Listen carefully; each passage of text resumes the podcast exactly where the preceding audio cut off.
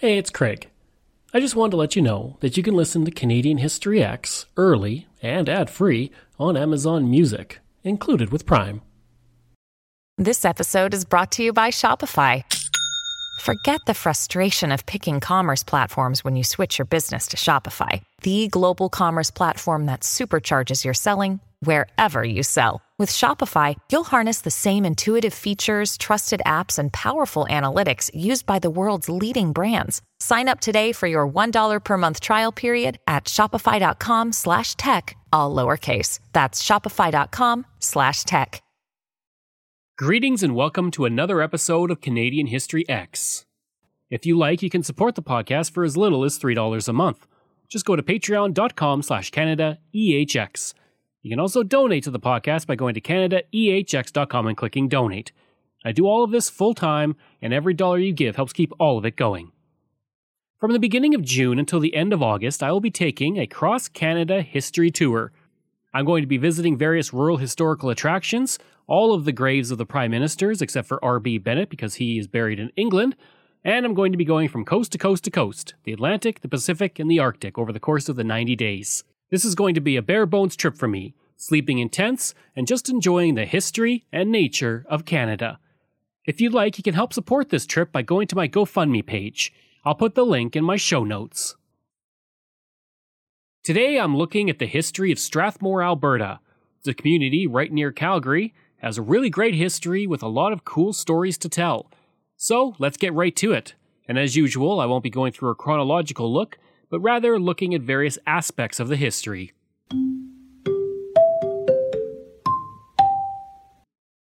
Indigenous history. Through the area of Strathmore, the Blackfoot and Cree would follow the bison herds that once dominated the area of southern Alberta. Of course, those bison herds were nearly wiped out by the hunting of Canadian and American settlers, which would greatly alter the life of the indigenous that once called the area home. Called the Children of the Plains, the Blackfoot roamed in the area that stretched up to Edmonton, to the Manitoba border, and into the United States before the arrival of settlers. At the time, the Blackfoot, or Siksika, were made up of 36 clans totaling 18,000 people who grouped themselves into three major tribes to form the Blackfoot Confederacy. In the area of Strathmore, the tribe was the Middle Blackfoot. In 1877, Treaty 7 would be signed at Blackfoot Crossing to the southwest of Calgary. At the time of the signing, two notable Blackfoot leaders were in the area Chief Crowfoot, who I did an episode on, and Chief Old Sun. By 1883, the number of Blackfoot clans had dropped down to only 19. Today, the Siksika First Nation has a reserve just southeast of Strathmore with a population of 6,869 people, half of which live on the reserve.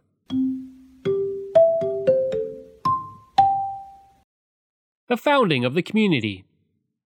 Strathmore owes its existence to the railroad, which reached the area on July 28, 1883, during the quest to create a transcontinental railway from the east to the west of Canada.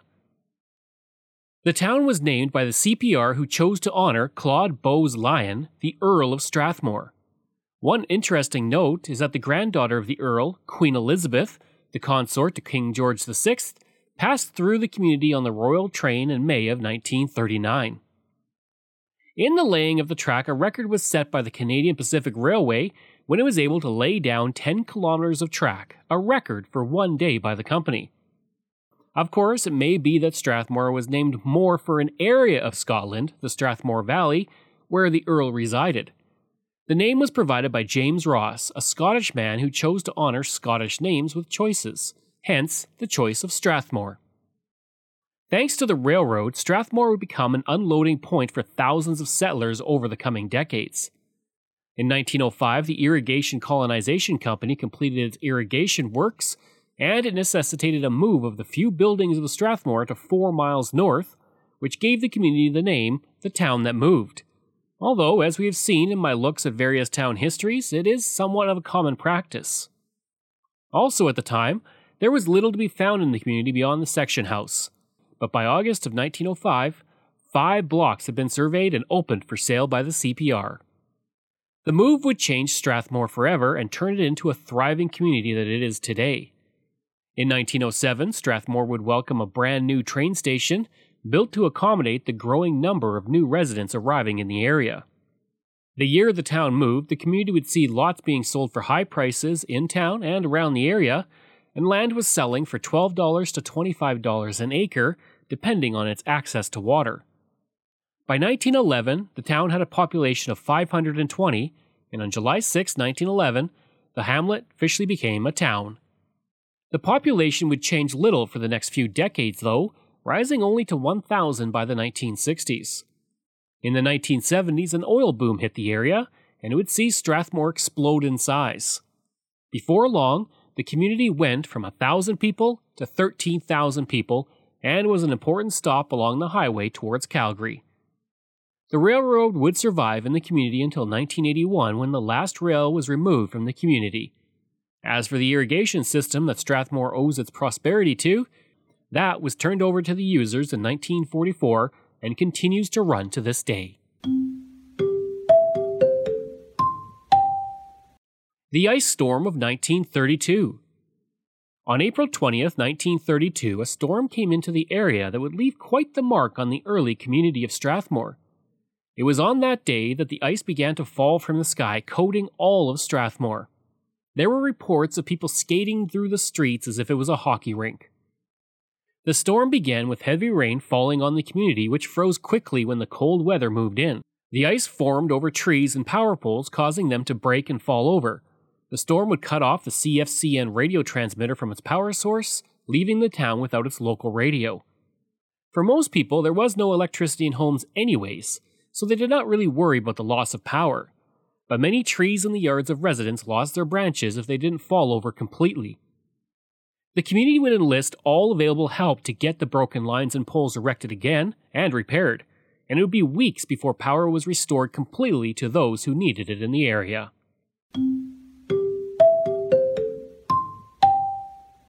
The Strathmore Stampede. One of the biggest events of the year for Strathmore is its Stampede. The Stampede actually dates back a century to 1921 when the first Stampede was held on July 19th of that year which was the opening day of the Great War Memorial Hall in the community. The next stampede would be held in 1922, and the 1923 stampede was one of the biggest of those early years. Around the same time, a parade was added, and the stampede was becoming one of the biggest events. Participation from the nearby Blackfoot Nation indigenous was also encouraged, which was rare for the time in stampedes and rodeos. The stampede would disappear for a time in the 1930s into the 1950s, but would eventually return in the 1960s. Since those early years, the Stampede has grown to become one of the biggest in the area and a great event for people who love the rodeo. The next Stampede is scheduled to be held on July 30th, 2021, running until August 2nd. I'd like to take a break away from the episode for a second to talk about Xplornet. I've spent most of my life living in rural areas in Canada, and I remember the days of dial up internet and spotty high speed service. For the past three years, I have been a customer of Xplornet, and I can honestly say that it is the best rural internet I have ever had. My job as a podcaster means I spend a lot of time researching online, interviewing people over Zoom, and uploading content. Through it all, Xplornet has provided me with excellent service. When I'm not working, I enjoy streaming content on several streaming platforms and even doing some online gaming with a friend in Ontario. Xplornet allows me to do all of that with ease. Right now, they offer up to 50 megabits per second on their new LTE network with unlimited data. Their service has only become faster and better since I first signed on. Today and beyond, Xplornet is investing in building and upgrading the network at a rapid pace. Xplornet is rural, and that is their route, and that is their focus. For more information about rural internet options in your area, go to xplornet.com or call 1 866 285 2253.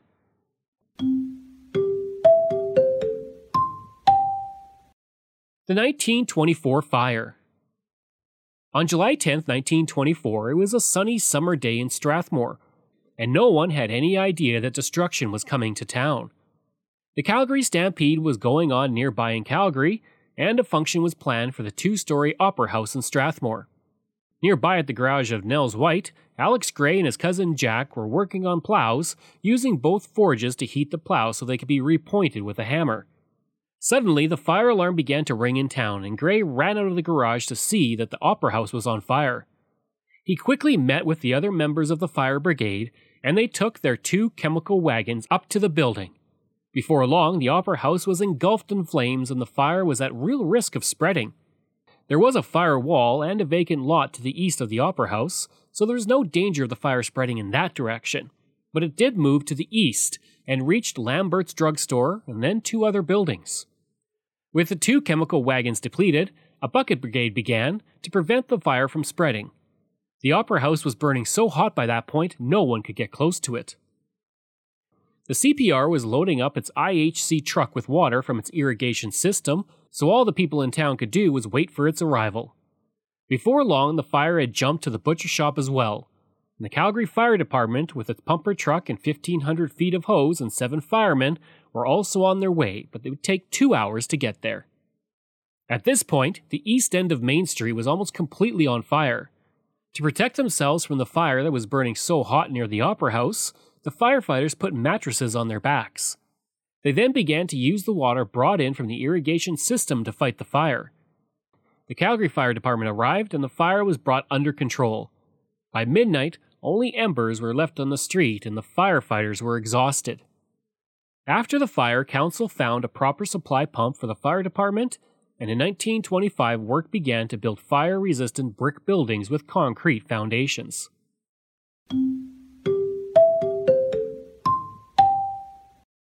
The Demonstration Farm In 1908, the Canadian Pacific Railway made the decision to create a 2,000 acre demonstration farm located on the east side of the railroad tracks immediately west of the Irrigation District headquarters. Before long, this property would have large dairy barns, horse barns, silos, a creamery, and greenhouses. In order to provide a better water supply, a dam was built as part of the growing irrigation effort for the entire area. The farm would test various crops to see how they grew in southern Alberta, helping to improve the overall agricultural industry of the province. Crops such as strawberries, potatoes, and assorted vegetables were grown, and on top of that, herds of cattle were raised and began to take to the land quickly. By 1915, an entire registered herd of Holstein cattle had been acquired, and poultry sheds were soon added to the demonstration farm. By 1927, the demonstration farm had the largest registered Holstein herd in Canada with over 600 females. During the summer, 12 to 15 acres of hand selected grain was grown on the farm, and these plots were carefully monitored to see how the crops grew and what varieties would work best for settlers. One of the first movies ever produced in Alberta was made on the farm in 1910 to promote an influx of immigrants to the area titled An Unselfish Love. The film promoted the farming and ranching opportunities in the area and was sponsored by the Canadian Pacific Irrigation Colonization Company. The Strathmore Walking Tour. A great way to learn about the history of a community is to take part in the walking tour, and Strathmore has an excellent one that showcases the history from its early days to today. Beginning in 1907, you can see the spot where the railroad once stood and progress through the emergence of the town, the boom that saw a great deal of growth in the community, to the sports that brought the town together, and the communication system that connected it to the world. While many of the buildings are gone, some still remain, and you can discover their history through this excellent tour. A printable guide to the walking tour can be found on the town's website. Harrison Gray when I look at the history of a community, I enjoy seeing the people who came from it. In the case of Strathmore, there's Harrison Gray. Born in Calgary and raised in Strathcona, he would play in a variety of leagues, including the EHL, CPHL, and WHL. For a brief moment, he made a trip to the NHL as well. On November 28, 1963, he was called up by the Detroit Red Wings to play 40 minutes of a game against the Montreal Canadiens. In that game, he would lose 7 3, but he holds a place in hockey history. He is the last goalie to come in to replace a goaltender, in this case Terry Sawchuk, as an emergency non roster replacement from the stands. So, even though his time in the NHL did not last long, he still has a piece of NHL history. I hope you enjoyed that episode and my look at the history of Strathmore. And if you did, please leave a rating and review. If you like, you can reach me through email at craig at canadaehx.com. You can also visit my website you'll find hundreds of articles on Canada's history as well as all my podcast episodes. Just go to canadaehx.com. And don't forget you can support the podcast through Patreon. There are multiple tiers to choose from, all with great benefits. You can support the podcast for as little as $3 a month, just like all of these wonderful patrons have, and I apologize if I mispronounce any names.